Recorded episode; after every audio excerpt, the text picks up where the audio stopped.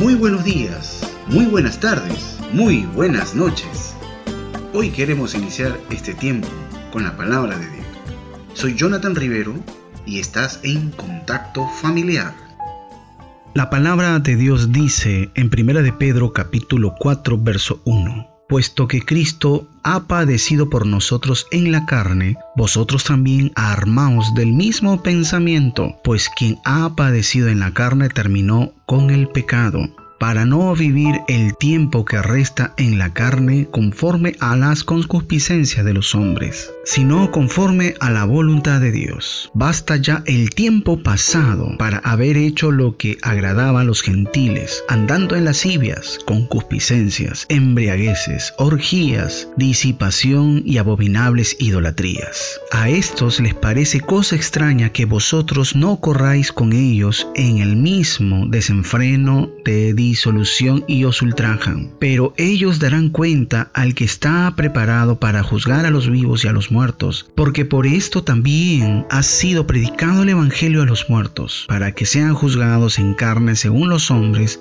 pero vivan en espíritu según Dios. Se cuenta la historia de John Robert Wooden. Él fue un gran entrenador de baloncesto americano y fue considerado el mejor en la historia de aquel país. En cierta ocasión, este hombre le dijo a su equipo, ser un modelo a seguir es la forma más poderosa de educar. Con toda sinceridad, modelos hoy, hoy en día nos faltan en nuestra sociedad y esto se ve a diario. Una de las cosas que más me ha costado en la vida y creo que aún me está costando es el poder renunciar a ciertos privilegios, cosas o anhelos que siempre he deseado para mi propia familia. ¿Quién no ha deseado lo bueno para su familia? ¿Quién no ha querido de repente cumplir los sueños que quizás en el pasado los tenía? En tiempo presente no le encantaría tenerlos, disfrutarlos. Una de las cosas que más me ha costado en la vida y creo que aún me está costando es poder renunciar a ciertos privilegios, de repente a ciertas cosas que hubiera querido yo tener, ciertos anhelos que siempre he deseado para mi propia familia, tener grandes sueños para ellos, hacer un gran viaje juntamente con todos en mi casa y disfrutar un poco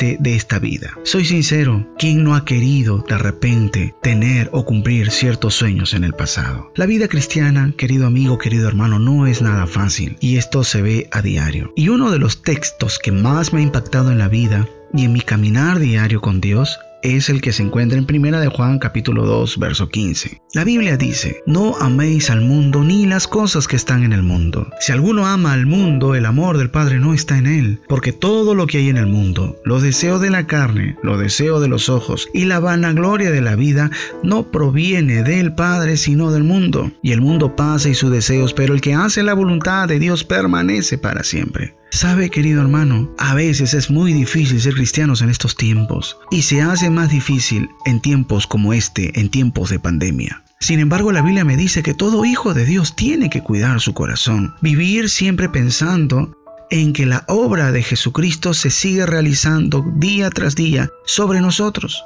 Puesto a pensar cómo uno debe de vivir bajo la esperanza de esa obra salvadora de Jesucristo que fue hecha en la cruz. En otras palabras, ¿Qué debemos de hacer como cristianos cuando nosotros mismos padecemos, sufrimos por causa de Cristo? Esto me hace pensar en algo muy importante. ¿Qué hacer cuando el cristiano, el Hijo de Dios, sufre por su fe en Jesucristo?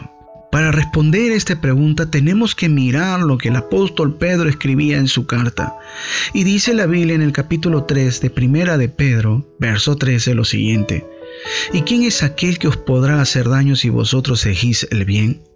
Mas también si alguna cosa padecéis por causa de la justicia, bienaventurados sois. Por tanto, no os amedrentéis por temor de ellos, ni os conturbéis la Biblia me dice que cuando uno padece por causa de Jesucristo, uno tiene que sentirse bendecido. Su palabra dice lo siguiente, si en alguna cosa padecéis por causa de la justicia, bienaventurados seremos. La Biblia en la nueva traducción viviente dice lo siguiente, pero aun si sufren por hacer lo correcto, Dios va a recompensarlos. Así que no se preocupen ni tengan miedo a las amenazas.